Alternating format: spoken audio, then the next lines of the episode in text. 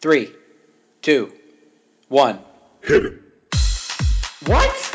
Reversal of fortune. That's why I tell my friends everything happens for Seriously, a reason. you had one I, job. just, I, I can't with some of these people. Christ. Put Mom, down your goddamn cell phone. I don't think my dad even knows how to use a computer. Ah, Would you rather? All right, trust me. Take No, my but advice. seriously. that legit happened.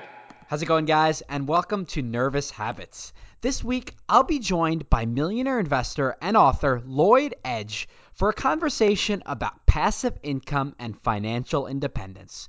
We will dive into issues including why people should look to escape the shackles of the 9 to 5 job, how to develop a stable passive income stream, why only 5% of people are able to unlock the passive income lifestyle, why property is the least volatile investment you can make, and finally, why you should always buy low and sell high on your investments.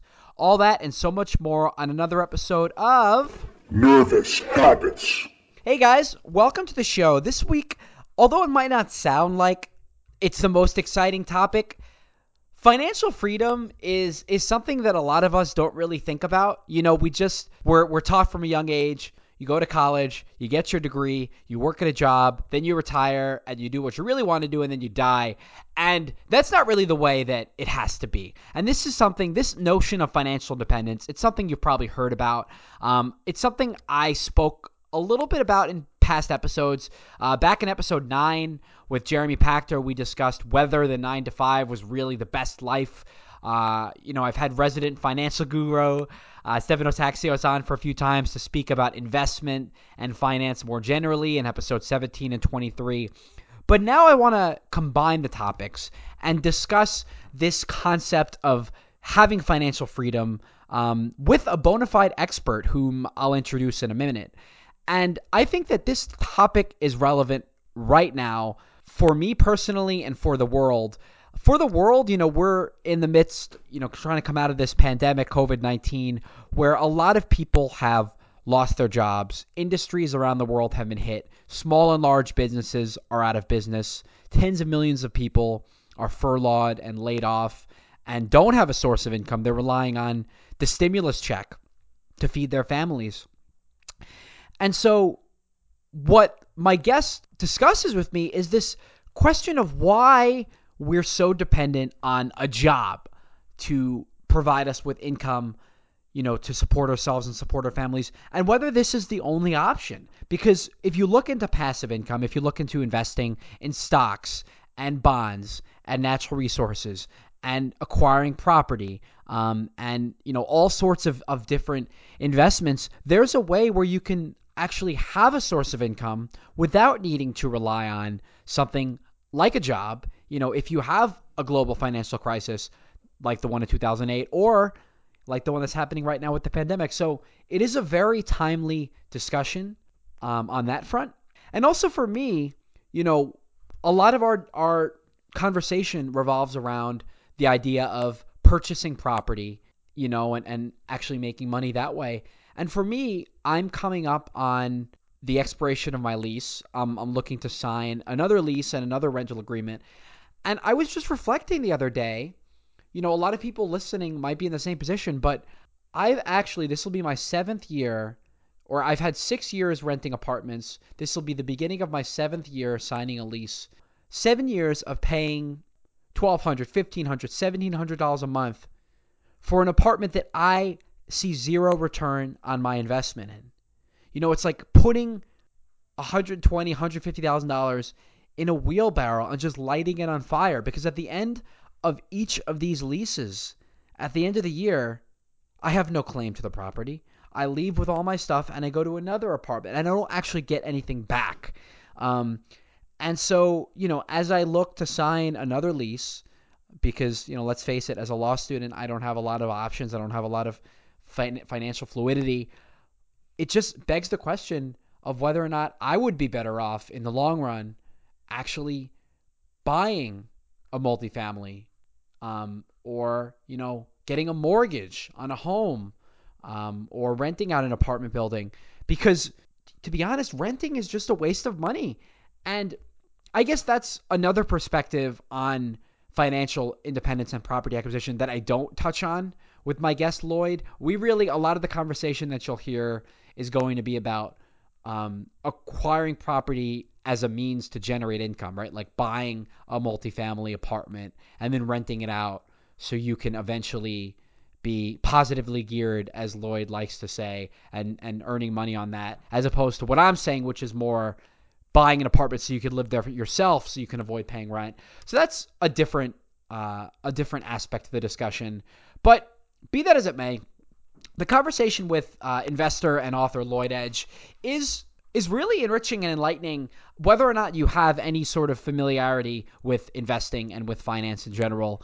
Uh, Lloyd is a property investor who, in 18 years as a property investor and developer, accumulated a property portfolio worth over $12 million. And we'll, we'll talk about what that means in the podcast. A former teacher, Lloyd's investment strategies allowed him to retire from the rat race, and he now helps clients achieve their own financial and lifestyle goals. Lloyd has been nominated several times as a finalist in the REINSW Award for Excellence, as well as the Real Estate Business Award. In 2018, he received Your Investment Properties Top Buyer's Agent Award. So he obviously brings a lifetime of experience and acumen to this conversation. I would listen closely to what he has to say. Um, and like I said, you know, it, it, it really, it, you know, I, I was, I, you know, I, I learned a lot uh, from the conversation, and, and, and I'll, I'll talk, talk about that more after the episode. But without further ado, my conversation with Lloyd. Thanks so much for being here with me. This is obviously an unprecedented time in you know human history. And i know in america things are pretty restricted right now. Are you also under similar lockdown uh, you know orders in, in australia? Uh, yes we are indeed. Yeah we've been on, under lockdown for about a month. Uh, we're just starting to see the other side of that now where they're starting to open up a few a uh, few businesses again, allowing people to come out. Uh, but yeah, essentially people have been in, in isolation for probably around about six weeks. Um, unfortunately, a lot of businesses have had to close, including um, cafes, restaurants, gymnasiums. Uh, so um, yeah, it's been it's been been a little bit tough there, but I, I think overall our government has handled things quite well, and we've uh, we've managed to see a little bit of light there. So things are starting to get back some sense of normality over the next few weeks, I think. Oh yeah, for sure. I, I think I think we're on a similar trajectory, Lloyd.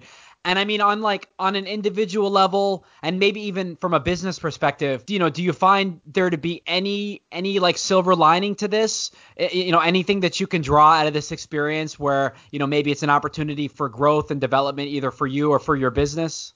Yeah, there's definitely opportunities for um, for both um, yeah personal development and and business uh, development. I think it's it's uh, often times like this is times to really reflect and look at how we could be doing things better, but also just planning for the for the future. What I've seen, um, you know, from a lot of people who uh, had what they thought were stable jobs and then lost their uh, lost their income. Uh, it's really made a lot of people think how how can they actually get themselves into a better position uh, so that this sort of thing doesn't happen again. So you know, trying to rely on um, other sources of income rather than their uh, their job, and people are starting to sort of um, plan a little bit for that now. And I um, you know I've had a lot of people um, contact me to ask us for some assistance in, in trying to plan for uh, for measures to mitigate that kind of um, stuff in the future. Right, right. I mean, and that's actually a great segue, Lloyd, into the conversation that we're going to have in terms of, you know, financial dependence versus financial independence, because I think pandemics like this really put into perspective just how dependent people are for their income, for their livelihood on, you know, their small businesses, on, on large corporations. And if, you know, you have a recession, a depression, economic instability like we're facing, a lot of people are sitting around wondering how are they going to feed their families if they get furloughed, if they got get laid off. Um, so I think it really, you know, puts into focus just how important it is to have your own source of income outside of having a day job.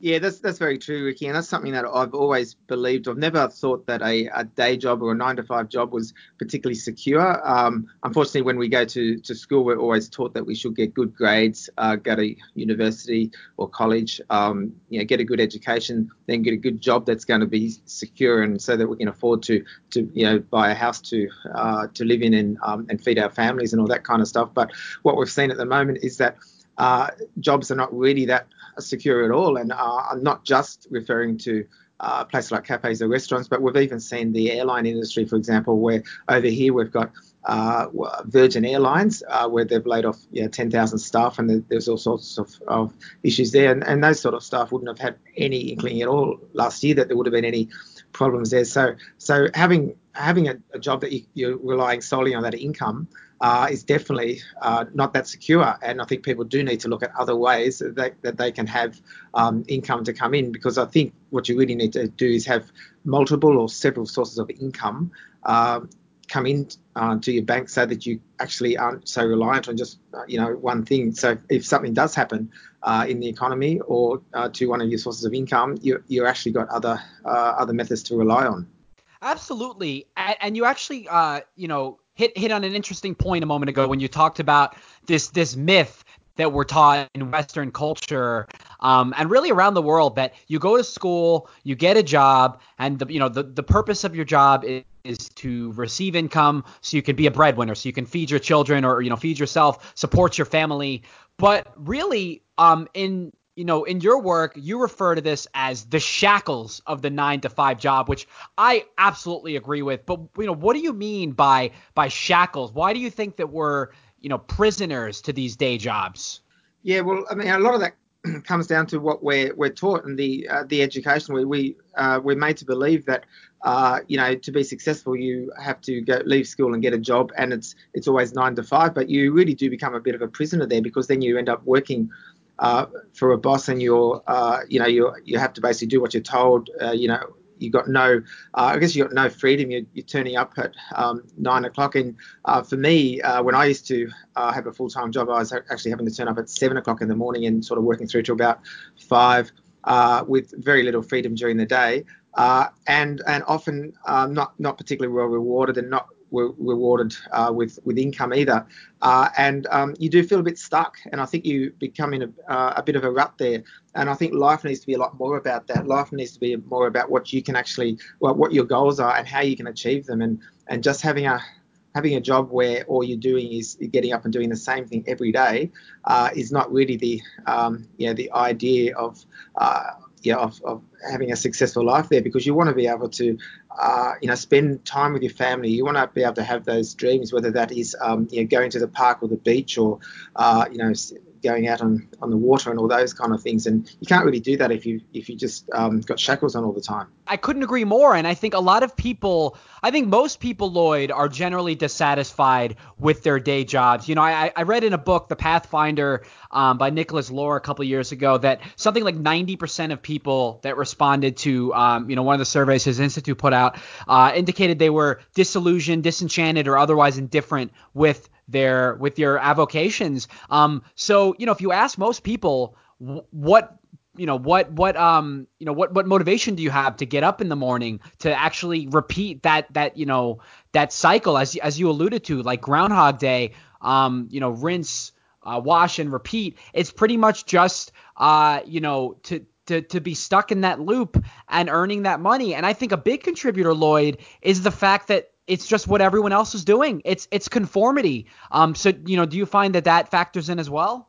That's exactly right, Ricky. And I was actually about to say that uh, that that is exactly what uh, what people do. And if you actually asked people uh, why they're doing something, they would often not know why they're doing it, and they would say, "Well, that's what that's what you're supposed to do. That's what everyone else is doing." Uh, so you you basically you are conforming to what the what society is doing, uh, and just getting up and you know doing your nine to five job uh, because you feel that's the only way you can uh, earn a bit of money so that you can put a roof over your head and, and feed your family. And there there are uh, just you know some better ways to be able to do that. And uh, and I also think that you know, you need to be able to think outside the loop a little bit because uh, if you do the same thing that everyone else does, you're going to have the same results as everyone else.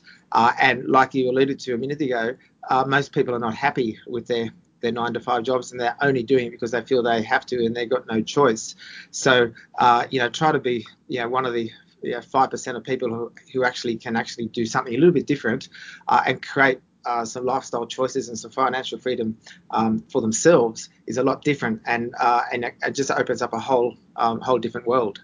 Definitely, definitely, and and I think you're right. You know, you, people should strive to to to stand out, be in that five ten percent who aren't just you know, going with the grain. But, you know, it is lonely. And I think there are elements of guilt and shame there. I don't know if, if you felt this, you know, uh, with your passive income lifestyle, but one of my best friends is a professional soccer player.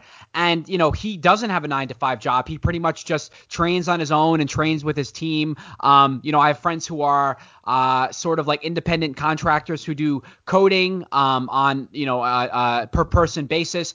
And they don't have nine to five jobs. And they talk about how, you know, the rest of the world is is busy from nine to five at their cubicles, and you know they're waking up at, at 12 noon or or they're working at night, and and they have this this lingering feeling of, of loneliness and also of shame and guilt that they're not doing the same thing as everyone else. Have, have you experienced that?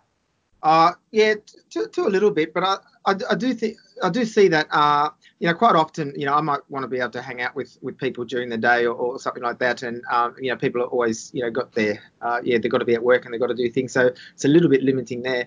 Uh, I don't, uh, I don't see it as sort of shame or guilt because I, I also see what I've been able to achieve and the lifestyle I've been able to provide for myself and my family uh, is, um, you know, is something that I'm obviously very proud of, and, and a few of the other uh, things that I'm contributing to, which we can discuss a little bit later. But um, but it's also not so much a matter. I mean, for me, it's I certainly don't you know sleep until midday. Uh, well, yeah. I can't, really, I can't really yeah. old baby at home either.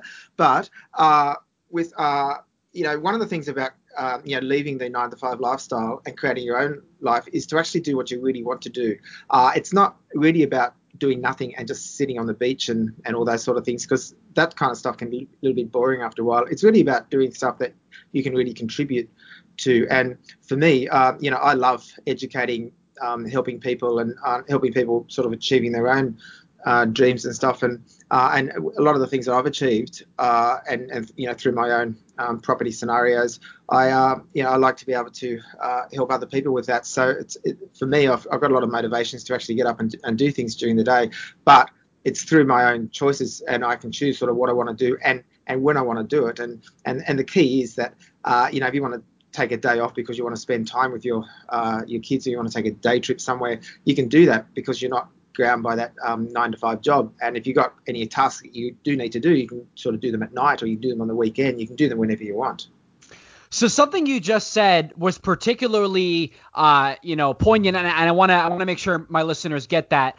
In that, leaving the nine to five opens up free time to do what you want to do and do what you love. And I think that a lot of people, Lloyd, they get to the end of their careers, they work for 30, 40 years at a day job, at a you know on a cubicle farm, so to speak, and then they realize once they hit retirement, they don't know what they want to do. They don't know you know how they want to spend their free time. A lot of them actually you know go back to working part time to getting some per diem job, and I think you know you could make the case that financial dependence and passive income actually makes you more goal oriented because you have all this free time that you need to fill it with something as opposed to people who just wait 40 years to actually you know be free from those liberated from those shackles and then they realize i have no idea what i'm going to do with my free time now Absolutely, Ricky, and it's really about contributing to society. So for me, you know, I, I love contributing. I, I, I you know I help out charities, and I've got some big big plans of what I want to be able to do with some uh, some societies less fortunate than ourselves and things like that. And and it's really about putting those. And you, you do get motivated to be able to do things like that uh, because having uh, having passive income. Uh, like if you're just sitting on the lounge all day, that's actually unmotivating. And for me, um, you know, I actually am more active and actually, I guess, work harder now than I ever did uh, than when I was at uh, when I was working a nine to five job. But what I'm doing now is something that I really um, really love doing and really want to do, uh, and it's a, it's a big difference there. And it's about finding finding your niche, something that you really want to do, because it's a difference between getting up and going to work because that's what you have to do uh, to put food on the table, and getting up, being really really excited. You know, getting up, taking the dog mm. for going to the gym and then just loving the fact you can get up and, and leave the house and do um, do your task for the day uh, and being really excited about it. And that's uh, that's it's a massive difference. And you know I, w- I was in that position where I had a nine to five job and I didn't want to get up. I didn't want to go to work. And then you know I, I managed to get myself in a position where my, my life completely turned around Mm. So there's an element of autonomy here in that it's empowering not not to wake up early because you have to, but because you want to, and you feel like you're in control of your own, you know, your your, own future, so to speak. Absolutely, yeah. Uh, just yeah, w- waking up early and being excited to get up is uh, is a big difference uh, that that happened to me. That you know a few years ago that wasn't the case at all. Like like I said, so yeah, really get it and really planning that day and thinking, okay, well, you know, what am I, how am I going to start my day? Well, you know, I'm going to start my day with a run, and then I'm going to uh, have a coffee and read the paper and uh, spend a little bit of time with my son, and then I'm going to go out and um, yeah, do my tasks of the day, and, and just being really really excited to be able to do that. But Right. also, you know, if I want to have um, spend lunch with, with my family and stuff, I, I can do that, and I can I can work my um, day around uh, to do whatever I'd like to do. You know, we're gonna, uh, Lloyd, we're gonna go into the nuts and bolts of financial independence in a moment, but you know, I have to, I have to, you know, be a little skeptical here because I think a lot of people listening might be worried about leaving their their comfortable nine to five jobs, and they might be thinking, if it was that easy, you know, why doesn't everyone do it? Why doesn't everyone quit their nine to five jobs and purchase property or, uh, you know, ar- ar- uh, geo arbitrage or some other source of, of passive income? What would you say to people that, that you know that, that present that argument? Well, ab- absolutely. I mean, if it was that easy, everyone would do it. So, uh, you know, essentially, you need to have a plan. You need to have a goal. Uh, you need to have a strategy, and you need to keep yourself accountable. And it doesn't happen just overnight. Like I didn't just, um, you know, I used to be a teacher. I didn't wake up one day and think, okay, I'm going to quit work tomorrow, and um, and it's all going to happen. I mean, putting putting passive income and things in place, uh, that that actually takes years to do it. So I'm not, you know, not scaring off people there. But yeah, people can put a um, a plan in place to be able to achieve that. Uh, and uh, you know, it's, it's very realistic to be able to achieve. But certainly, um, you know, I, I guess people who are worried about leaving their, uh, you know, their, their jobs and stuff, uh, is because they're, they're feeling that, uh, well, I've got a secure job here. What, you know, why would I leave it to, to, to do something else? But you're you're essentially building up.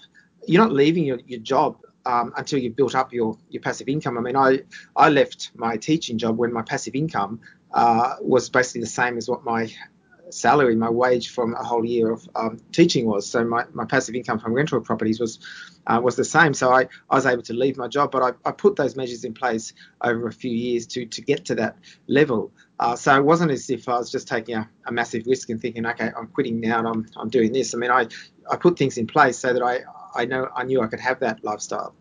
Right, right. Lloyd, so, so so we're throwing around a lot of terminology here: financial independence, passive income. Uh, do you, do you ever go on on Reddit? Yeah, yeah, sometimes absolutely, yeah. They they have a category called "Explain like I'm five. It's like how would you explain this to a five year old? How would you explain the concept of financial independence or what it means to have passive income? Well, financial independence essentially means that you are not having to work for your money, but money is working for you. So you've set up a set of investments, uh, and that can be through uh, through the stock market, through shares, it can be through property, where there's a regular income stream coming in, uh, even when you're not working. So essentially, you've got money flowing into your bank overnight from, let's say, rental incomes from properties, uh, and you're not actually doing anything for it. So obviously, you've had to put things in place. You've had to buy those properties initially, but once once you've bought them uh, and you've you've developed the the income um, on the properties, then you've actually got uh, income you know, coming into your properties. That, that's that's passive, uh, and the less debt you have uh, on the properties, and the more passive income you have there. Um, in terms of financial independence, that's actually an interesting topic because it actually means different things to different people. So financial independence re- really means that you're you're in a position to be able to achieve your own uh, financial goals. Now that that could be for some people just to uh, have a house that they can they pay off the mortgage and they've got no no mortgage on it anymore. Uh, for other people, it might be to be able to put their kids through uh, you know education. Or it might be to be able to go on holidays with their family and not worry about where the money's coming from. The money can just come from their uh, their in passive investments. Mm-hmm. So, so it's really about what, what people's goals are, and then financial independence is not relying on again your your day job to be able to do that, but having other means of income that can support you. Now, some people, you know, can live on you know forty thousand dollars a year passive income. Other people want to have two hundred thousand dollars a year. So that's why it means different things to different people. Okay, so it's interesting. So so you started out and you said that it's about ha- not not working for your money, but having your money work for you. And that's a phrase that I think people certainly hear a lot. And you know, you also said that uh, you shouldn't quit your job until you have some sort of plan in place. So let's say someone's listening and they're intrigued by passive income. Maybe they have their money mostly in a bank. Um, they, they, you know, they don't know a lot about investing. What would be the first step that you would recommend to someone, short of you know, before they quit their job, to get started in, you know, with some some degree of passive income? Yeah, the very, very first step always with anything like this is is education. So you really need to um, learn as much as you possibly can. So you know, read read a lot of books, um, maybe attend some seminars, and seek out some mentors, uh, people who have actually done uh, what you want to do yourself. Uh, you don't want to be talking to people about uh, stuff that um, you um, that they may not have achieved it themselves. And obviously, if you're talking to family members about it, they might be trying to sort of scare you off and say, no, that's impossible. So you really need to, you know, put your mind in the right place and then seek out some mentors and understand what it is you're trying to achieve and how uh, you can achieve that. That's always the first step. Really, know, education is always the first step before you even go into looking at uh, the type of investment. Because remember, with uh, with achieving passive income, it always comes down to an investment of some sort. So that that could be uh, buying property. It could be uh, investing in the stock market. Uh, it could be um, buying a business, um, buying a passive business, I guess, and having someone else run it. I mean, that's not necessarily a, a first step for many people, but there's there's different. But all, it all comes down to investing in, in one of those sort of models. I mean, it, it, it's also interesting. Something we haven't um, touched upon much is the notion of risk. And with any investment, you know, there, there you know, there is some degree of risk, I would imagine. So, for folks who are maybe a little bit more risk averse, uh, compared to folks who are open to taking on risk. What uh, form of passive income would you would you steer them towards, and what would you tell them to avoid? Uh, so there's there's always risk involved with any sort of investments, and if, if there's no risk at all, then everybody would be leaving their nine to five job and uh, and just just become having passing income and all sorts of things. So right. and people obviously a little bit um, you know scared or, or, shy to do that, and, it's not necessarily for everybody either. And that's kind of why there's there's five five or ten percent of people who sort of are doing this kind of thing, thing and most uh, most people are still in their their nine to five. But in terms of uh, what makes good um, you know less less riskier investments. Uh, one thing, and, and, I think it's certainly something that we can um, look at in the current climate, is getting into something like property uh, is uh, less volatile, for example, than uh, than the stock market. So we've seen shares really go up and down a lot um, with this uh, the whole uh, COVID-19 experience, and it's very volatile. And people who um, don't have a, a big appetite for risk will uh, be quite nervous about having money tied up in the uh, you know the share market and then seeing that their uh, you know their savings sort of just going going you know, skyrocketing down and then you know improving a bit and then going backwards again.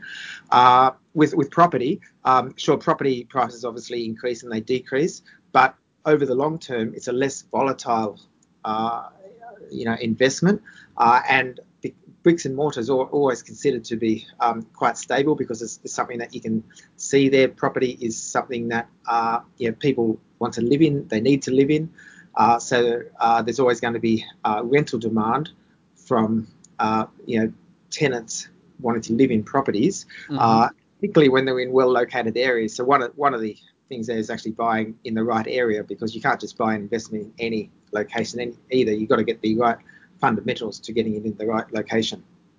Okay, so property is less volatile than the stock market. So, if, so if you're listening to this, you're not someone that likes to spend too much money at the casino. You wanna, you know, you want to return on your investment. You don't want to lose too much.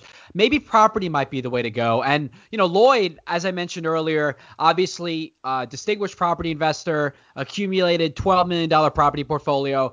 You, you know, you know, you know what you're talking about when it comes to purchasing property. So, if someone is interested in you know, in maybe going this route, they don't have a background in real estate. How might they proceed? Yeah, so as I said, uh, certainly, uh, you know, reading books and, and things like that is, is a very good start. Uh, and then, yeah, looking at some, um, you know, there's there's plenty of um, uh, information on the internet to uh, where where people can find out information on, uh, you know, on, on the right procedures to buy property. And and for example, I'm and I think you guys have have them over there as well. I'm, I'm a buyer's agent, which means that I, I, actually educate and then help people actually buy property for uh, for people who uh, you know lack the knowledge and lack the time. So so finding someone um, uh, who's sort of a can help like that and and is a mentor.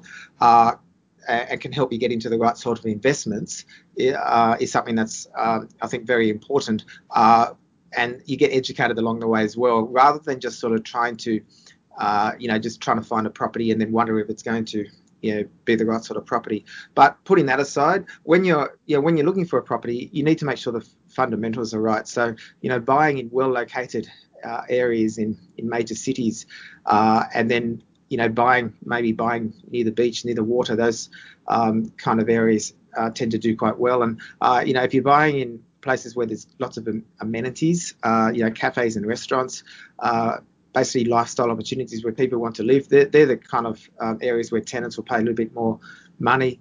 Uh, so yeah, they, they make better uh, better long-term investments than uh, you know than if you're sort of buying in the middle of nowhere uh, where there's not much demand for people, uh, and and you know buying in a city where there's several types of industries that are supporting the city, uh, which you don't find in like in small uh, small towns either. Okay, so so you identified a couple of, of, of, interesting factors. So location, making sure that it's it's in a place you know where there's um, where there's a beaches or, or you know water, and then you also mentioned industry, making sure that economically the surrounding area was was lucrative.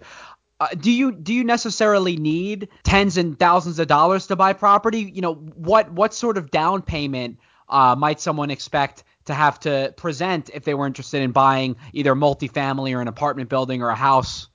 Well, yeah, absolutely. So, what one of the good things about uh, property is that banks really like to to lend uh, on property because they see that it's quite a good asset.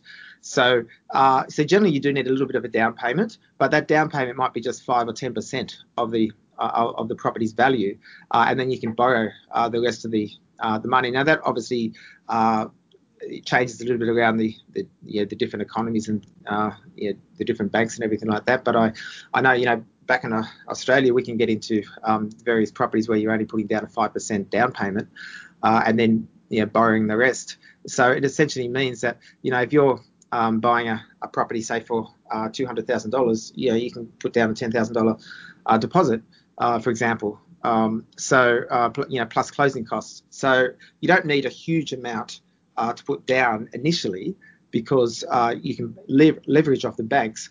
And then the key then is to uh, to grow the value of your your asset, grow the value of the the property, uh, and that'll help you get into future investments and start building up that passive income stream. one of the key things to do is when you're buying property is to make sure that you've also got good rental income coming in because you need to start building that, uh, you know, that rental income so that you've got, um, you know, you're working towards your goals of, of passive in- income in the future.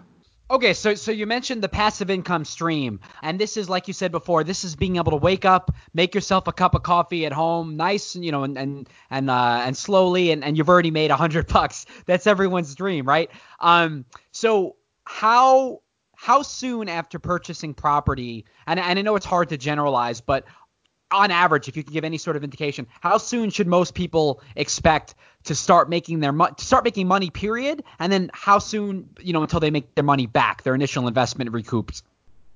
So what I tend to um, like to do with properties is actually add value to them myself. So you might be able to do that through uh, a renovation uh, or even developing the property in some sense, where you're actually um, adding your own value to the property and not waiting for the market to move. Uh, and that's actually a quicker way of building value uh, into uh, your portfolio uh, and then recycling your initial investment out so that you can move on to uh, you know to your next investment sooner.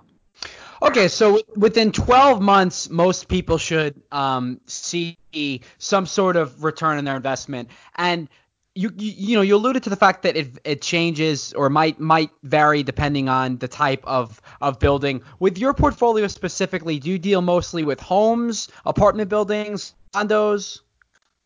Yeah, so I've got a uh, quite a mixture. I diversify a fair bit. So I have apartments, uh, I have uh, houses, and I also do duplexes, essentially, uh, which are two units inside a uh, inside a property there. So they're they're the main things that I do with my uh, my portfolio.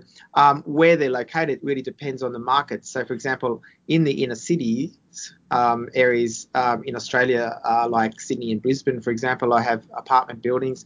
Uh, in the outer suburbs, I will have the houses and the duplexes. Uh, the duplexes are really good for um, the extra income because you're getting two incomes uh, coming into your property there. So you get a few of those into your portfolio, and that can go a long way to helping you get that passive income that you're looking for. A big part of, of passive income, Lloyd, is the fact that it's passive, that you don't have to do a whole lot. So for people listening who are wondering what, you know, what's the commitment you know, what's the day-to-day commitment like if you're managing one of these properties? How many hours a week would you say that that, that you put in to being, uh, you know, the de facto landlord? Well, that's a really good question, actually, Ricky, because uh, I, you know, across my portfolio, which is about 16 properties at the moment, week to week, I put in pretty much no time, probably about 15 minutes. Now, the reason for that is because I actually have a property manager for each property. Uh, so, uh, a property manager being a real estate agent who's just managing uh, the tenants in the properties for me, and they they collect the rent uh, and they pass on the rent to me, and they they take a small cut for themselves, of course. Uh, but that's uh, that's part of the business of um, having property, and what that means is that it's truly passive for me because I'm not actually doing anything I've got systems in place. So when I buy a property, I also make sure that I am appointing a property manager who can then appoint uh, find tenants for the property and things like that. So uh, so all those things are in place. So I don't need to worry about um, my portfolio. I don't need to get up every day and manage it. Things that I do with my property is is if I want to add some value to a property, then um, I'll do a little bit there. I might decide I'm going to add some value if I want to organise a renovation or I want to um, subdivide a property I've got. I I'll organise those kind of things, but that's not a week to week thing. That's depending on uh, on my strategy and what I want to do. But week to week, uh, you know, they, they, they manage themselves pretty much with the with the property manager there and, and just having the rent coming into your bank account. I gotta say, man, I mean, 15 minutes a week. Like, if you divide, if you do the math and you look at how much, you know, money you're earning per hour based on that, it's it's astronomical. I, I, I think I think that's that's super encouraging to hear. Yeah, absolutely. And and like I said, like you, you need to put plans and uh, and strategies in place. So it's not as if I'm telling people they should go and quit their nine to five now and all of a sudden tomorrow uh, they're going to be able to just have passive income. But it is very realistic if you put those plans in place. And what people need to also remember is that to be able to acquire property in the first place, they need a form of income to be able to uh, leverage the lending from the from the bank. So if they've got a nine to five job, uh, that's a really good way of being able to buy the property. So for me, when I was working nine to five and I wasn't very happy, what I did uh, use to motivate myself was the fact that I uh, could use the uh, the income I was getting uh, as, uh, and show it to the banks and say, you know, I want to borrow some money to to buy a property, uh, and having that stable income. from my nine to five job actually helped me set up my portfolio. So from that perspective, yeah, having a nine to five job was really good because I, but I knew the uh, the light at the end of the tunnel and what I was trying to achieve. It's important to have income to to be able to put that down ta- down down payment down before getting a you know a loan or a mortgage from a bank. But I would imagine it's also important to have a robust credit score. You know how does how does that factor in so far as getting approved for for a loan to, to buy property?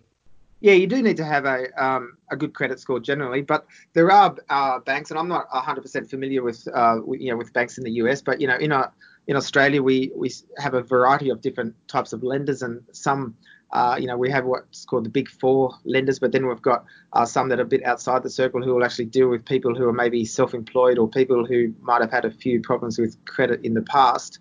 Um, so uh, there are some lenders who will actually lend easier to some people than other people. So there are there are options around that, um, yeah, which is which is fantastic. So it's just a matter of finding the right lender uh, that suits your your needs, and and that's why uh, you know we uh, have a big market for mortgage brokers over here because uh, we have brokers who can actually go and find the right mortgages for people to uh, yeah to help them buy their properties. I, th- I, think actually we have a similar big four. I, I, I mean, in, in, the U.S., it's like J.P. Morgan, Bank of America, Wells Fargo, and Citibank. That's like the the big four of banking. And I would imagine between them, you know, as long as your, your credit's decent, uh, sort of what you what you mentioned earlier, it shouldn't be that hard for you to get approved for a loan from one of them, just because banks love mortgages. I mean, look at you know what, what happened with the 2008 mortgage crisis. They were they, you know they were taking on more property and giving out more loans than uh, than was advisable advisable given the the adverse credit ratings of the people they were lending to. Yeah, that's absolutely right. Yeah, and um and we got similar, um, you know, the big four over here being Commonwealth Bank of Australia, Westpac, um, ANZ, uh, and um, National Australia Bank. So very similar to what um, what you've just um, mentioned. And uh, and you're, you're, absolutely right. And and when when times are down a little bit, that's a great time to be buying because you should be buying low and selling high. So during the credit crunch of 2008. Uh, uh, and you know the whole global financial crisis. I mean, I, I bought property during that time and uh, and you know did well. People who were selling during that time um, were the ones that were missing out. They're the times that you should um, you should be really looking at uh, and buying. And and I love you know you know, you guys have Warren Buffett over there, and I love his quote. His, Buy you know, when there's blood in the streets. Absolutely. Um, you know, um, be be greedy when others are fearful, and fearful when others are greedy. Uh, so, um, you know, a lot of people sort of run to the hilt if um, if they feel the property prices are going down. Uh, and then some people start selling their properties as uh, you know as an emergency because they think, oh, I better sell now because I'm going to lose all value on my property. But that's where property is a long-term uh, long-term vehicle. It's a long-term investment. Uh, if property prices go down, I absolutely love that because you can get in and get a good, get yourself a good deal.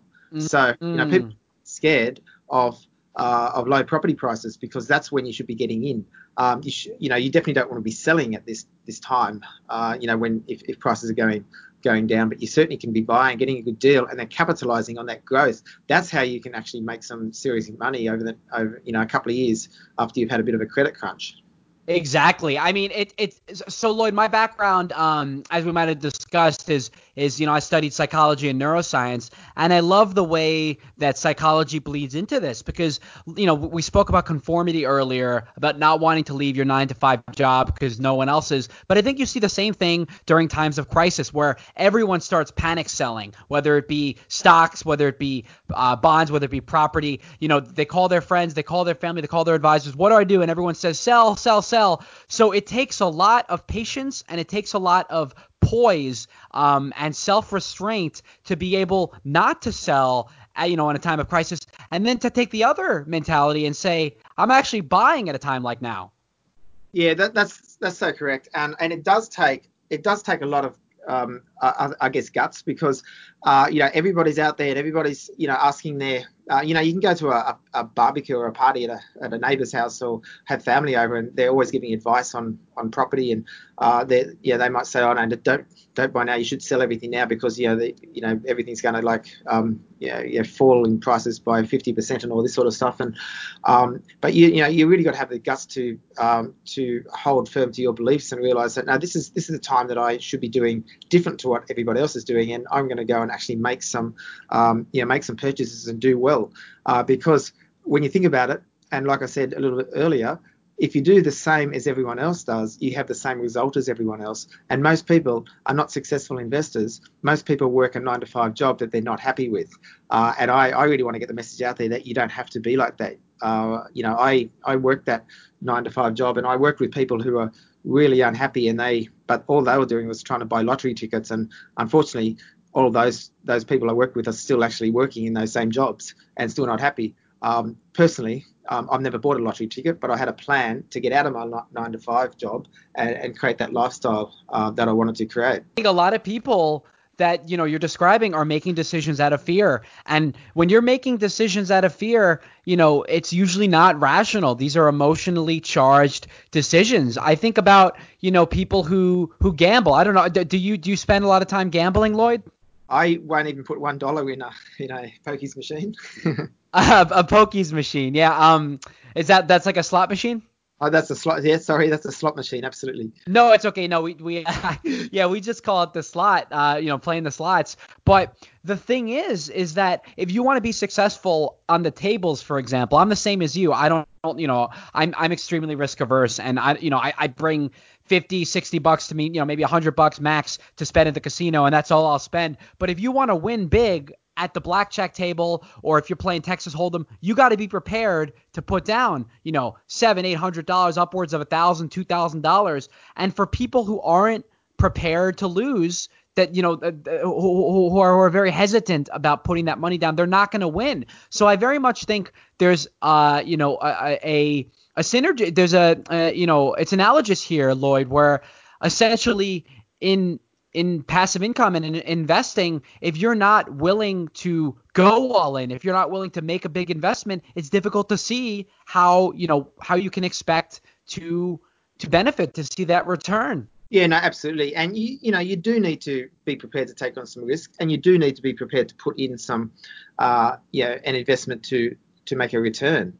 Uh, otherwise, look, you you cannot uh, save your way to uh, to wealth um, just through you know putting money in a bank and saving out of your nine to five job. Working a nine to five job for um, for for an employer isn't going to actually save your way to um, to being really wealthy, even if you're on you know a, considerably good income. You're like uh, you need to actually be able to you know take on some risk and and put some money into an investment. And uh, and I guess you do need to be prepared to lose. And look, I've I've bought investments in the past that haven't worked well, uh, but uh, I've learned from those investments, uh, and it hasn't stopped me from you know moving forward uh, and you know buying the next ones as well. But I, have made sure I've learned from any mistakes I've made because you know we all make mistakes, but you need to have a goal that you're working towards. Keep yourself accountable to those goals. Maybe find a, uh, a mentor uh, or a teacher who will help keep you accountable and keep you on track. Uh, because sometimes it can be a bit of a uh, a lonely world because if you're wanting to leave your nine to five job, but you realise you've got a, a, few years in front of you of trying to actually build up some passive income, and, uh, and it can seem a little bit slow at first, but you just got to think of that long, you know, that that road ahead because if you're you know, if you're say, for example, 30 years old at the moment, uh, you've got a choice of creating passive income over the next five to 10 years, and you know you'll be out of there by the time you're 40, or you could just working nine to five lifestyle until you're 65, um, and therefore you're just doing what you're doing now for the next 35 years. And when I was a teacher, I no way um, wanted to be doing what I was doing for the next 30 years, and it wasn't that teaching's bad. We all need teachers. Teachers are great, but it's more the uh, you know the, the, the lifestyle, the shackles that were around me having that nine to five job, whether I was a teacher or doing something else, uh, that was the shackles that were constraining my lifestyle. Absolutely. I think I think that, you know, it's also interesting because you mentioned you know, uh, being prepared to to deal with with a loss and i think that a lot of this also comes down to uh, how you respond to adversity. Are you resilient? Are you someone who you get into investing you purchase property and and there is an unexpected loss and you immediately quit and you say you know what? I should have just stuck with the 9 to 9 to 5 or are you someone who recognizes that and you're patient and you're not going to be dissuaded by a couple initial losses? I mean has that been your experience as well Absolutely, yeah, absolutely for sure, yeah. Early on, you talked about how part of your philosophy is about diversifying your passive income portfolio. What does it mean to diversify, and, and you know why is that so significant in this context? So um, diversifying uh, essentially means that you're not relying on, uh, you know, exactly the same. So, for example, if you're buying property, uh, you don't want to buy the properties all in the same market because uh, that particular market may not do so well. Uh, and uh, and then you you know may not get the uh, the growth or the income that you want from those markets. So um, so for us, for example, if uh, rather than buying all my properties in Sydney, I'd want to spread them around a bit and buy in Sydney, Melbourne, and Brisbane. Uh, but the other thing also is that the markets and you guys would be a bit the same. The markets would move in different different cycles. So you'd have one city that's getting a bit of growth while another city's getting a bit of decline. So the whole idea is that while you're um, got one property in a in one particular city that's going really really well, um, one of the other properties may actually not be doing so well. So while while that city that's not doing so well, uh, you know, you're holding that property, you've got another property that's doing really really well, which offsets that. And then in the property that's de- you know declining market, that's the time when you should be buying, as we spoke about before. So that's really important to diversify. Uh, you know, just just for those sort of reasons, so you're not putting all your eggs in one basket. For sure, I, I you know I think that's particularly important um, when it comes to investing in in the stock market, for example. They you know there's domestic stocks, there's foreign stocks, there's nat- natural resources, um, and some of those markets are more volatile. You know, and, and we spoke about volatility a little bit um, earlier, and so like you said with the eggs in one basket, if if domestic stocks, if there's you know some sort of um, Australian or American economic uh, bust cycle, you have uh, you know other areas where you've invested your wealth might be able to to compensate there. So by diversifying, you ensure that you're never going to lose everything, that you have um, some sort of reserve in every bucket. Yeah, that's that's absolutely true. And uh, I guess getting back to the uh, the other thing I'd say about say you know having the income from the property is that uh, there are some some areas that actually provide a higher income. So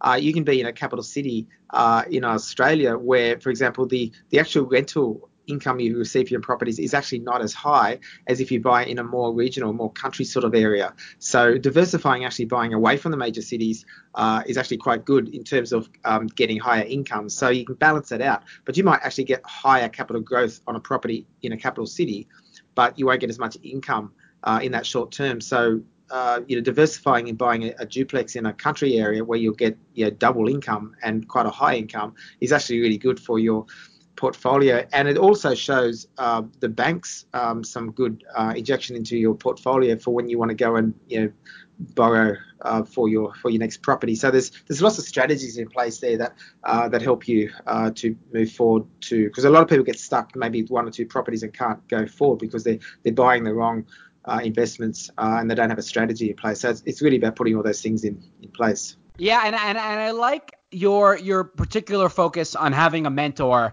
because the bottom line is, you know, we're not uh, most people when they start out in in a certain area you're not an expert. You're not someone who's going to be immediately successful. So why not learn from someone who's done it before? Such i mean you know so, so, as you're doing right here with lloyd um you know talk to someone who has had success. Uh, be a sponge. Soak up their strategies. What worked what doesn't. Don't try to to reinvent the wheel.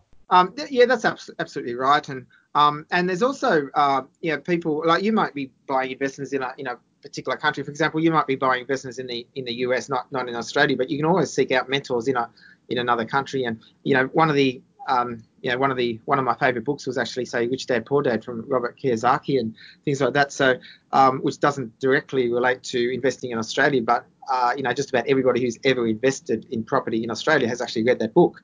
So there's a lot you can learn from um, from general mentors and, and people, you know, writing about uh, yeah the type of investments you're looking to do, even if you're looking, even if you're in a sort of a different market and things like that. What was that book called?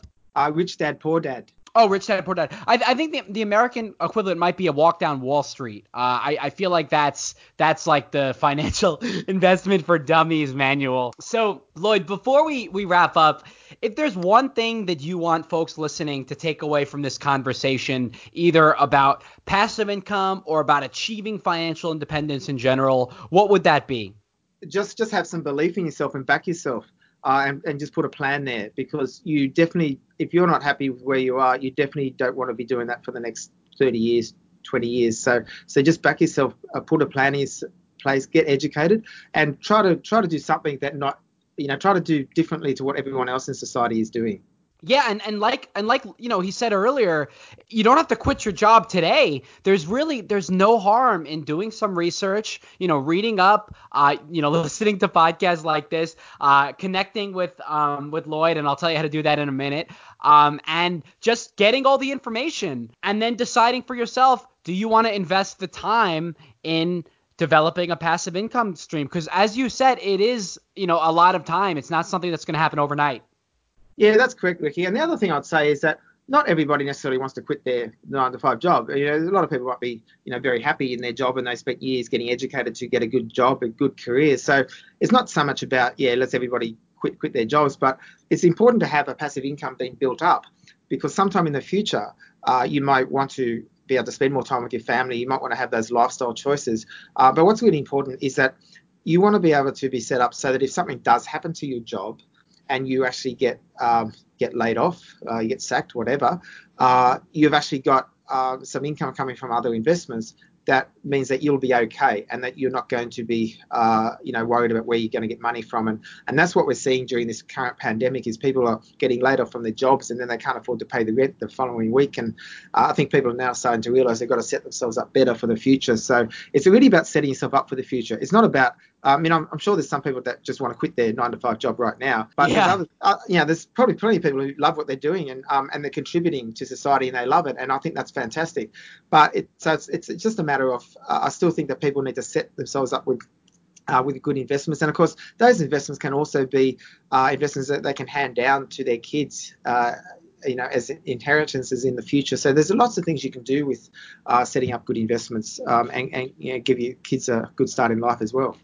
I mean, and, and you said it yourself, you know, with the pandemic, people are realizing people might be getting into passive income for the first time. I, I don't know how it is in Australia, but in, you know, in April um, of, of 2020, America lost 21 million jobs. It was something like uh, unemployment of 15%, the, the the lowest or rather the highest um, unemployment since the Great Depression. I mean, this is, you know, these are historic times where if you're ever to, you know, think about um, having a contingency plan, it would be right now. Absolutely, yeah, that's so true. And I think now more than ever, people really should start be put start putting contingency plan in place because what happened now, uh, you know, can definitely happen again in the future. Uh, and while it's quite unprecedented what we're seeing at the moment, you know, there's been other um, pandemics in the past. There's been other coronaviruses in the past, and this one's maybe hitting the the world uh, bigger as maybe a you know one in 100 year um, event because you know the last one to this scale was maybe the, the Spanish flu back in 1919. But nevertheless, at some stage, these sort of things happen, and you want to be in a position where uh, it's not going to affect you uh, from a financial point of view if something Right. like this happens. Absolutely. Uh, well said. Well said, Lloyd. Listen, this has been a delightful conversation. To all of my listeners, Lloyd has a new book out, which you can find on Amazon. It's called Positively Geared How to Build a Multi Million Dollar Property Portfolio from a 40K Deposit. He also has a podcast on Apple and Spotify called Positively Geared. So make sure to check that out as well. And I'm sure my listeners want to know where they can find you um, on Twitter, uh, Instagram, and where they can go to learn more about your work.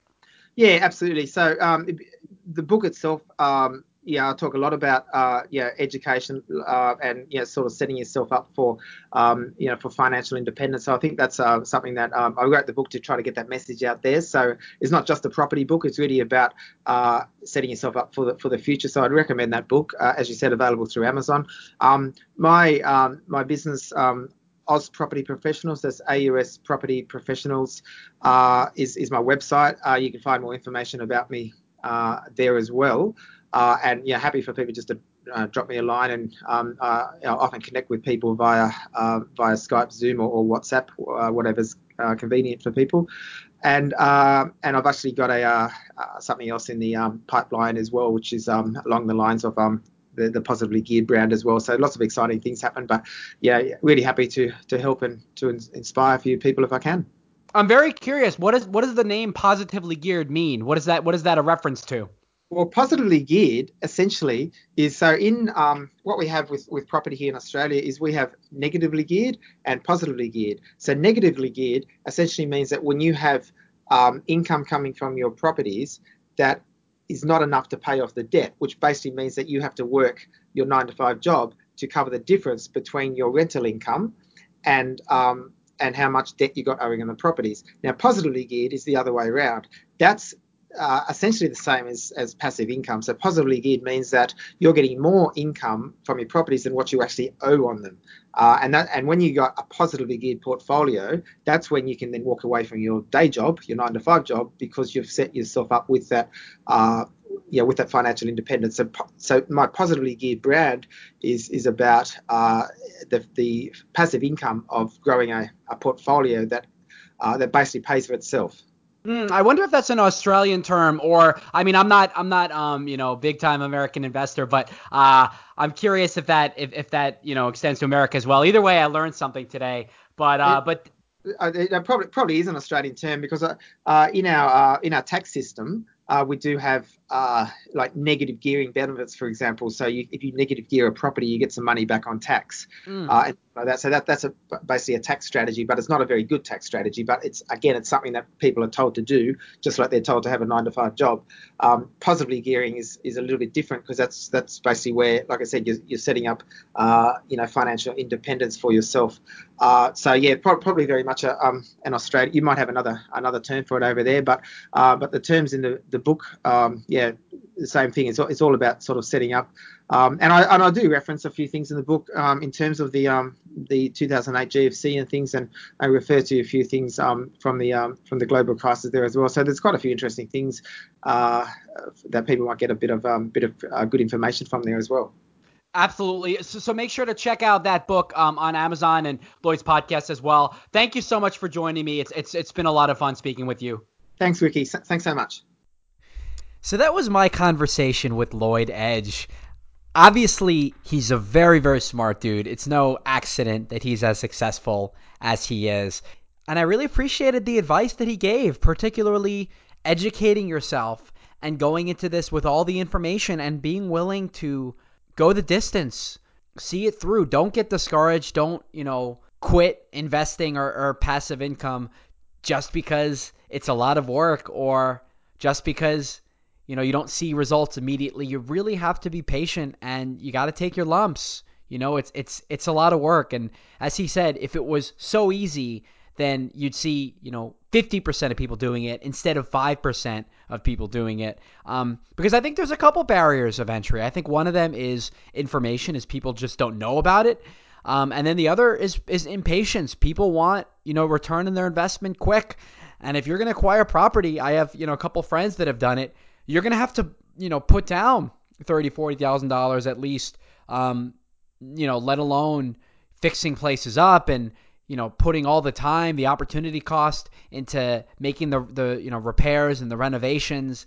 So it is it is a lot of work, but it is also high reward. And as I mentioned earlier, it's it's you know better to buy property than rent, obviously as a tenant, and then as a source of passive income, being able, as he said, being able to get up in the morning, make some coffee, go on a run, spend some time with your son and not you know worry about having to to check your emails and have that structured nine hour day lifestyle. You have the financial freedom which is so critical in today's world. And people are realizing that um, with events like the pandemic that maybe you know you shouldn't your your livelihood shouldn't be tethered to the success of a mom and pop restaurant or to the success of you know a global finance corporation because you know economies can be volatile too. Obviously, these things don't happen all the time, uh, a financial crisis or a recession or a depression, but it does happen. Um,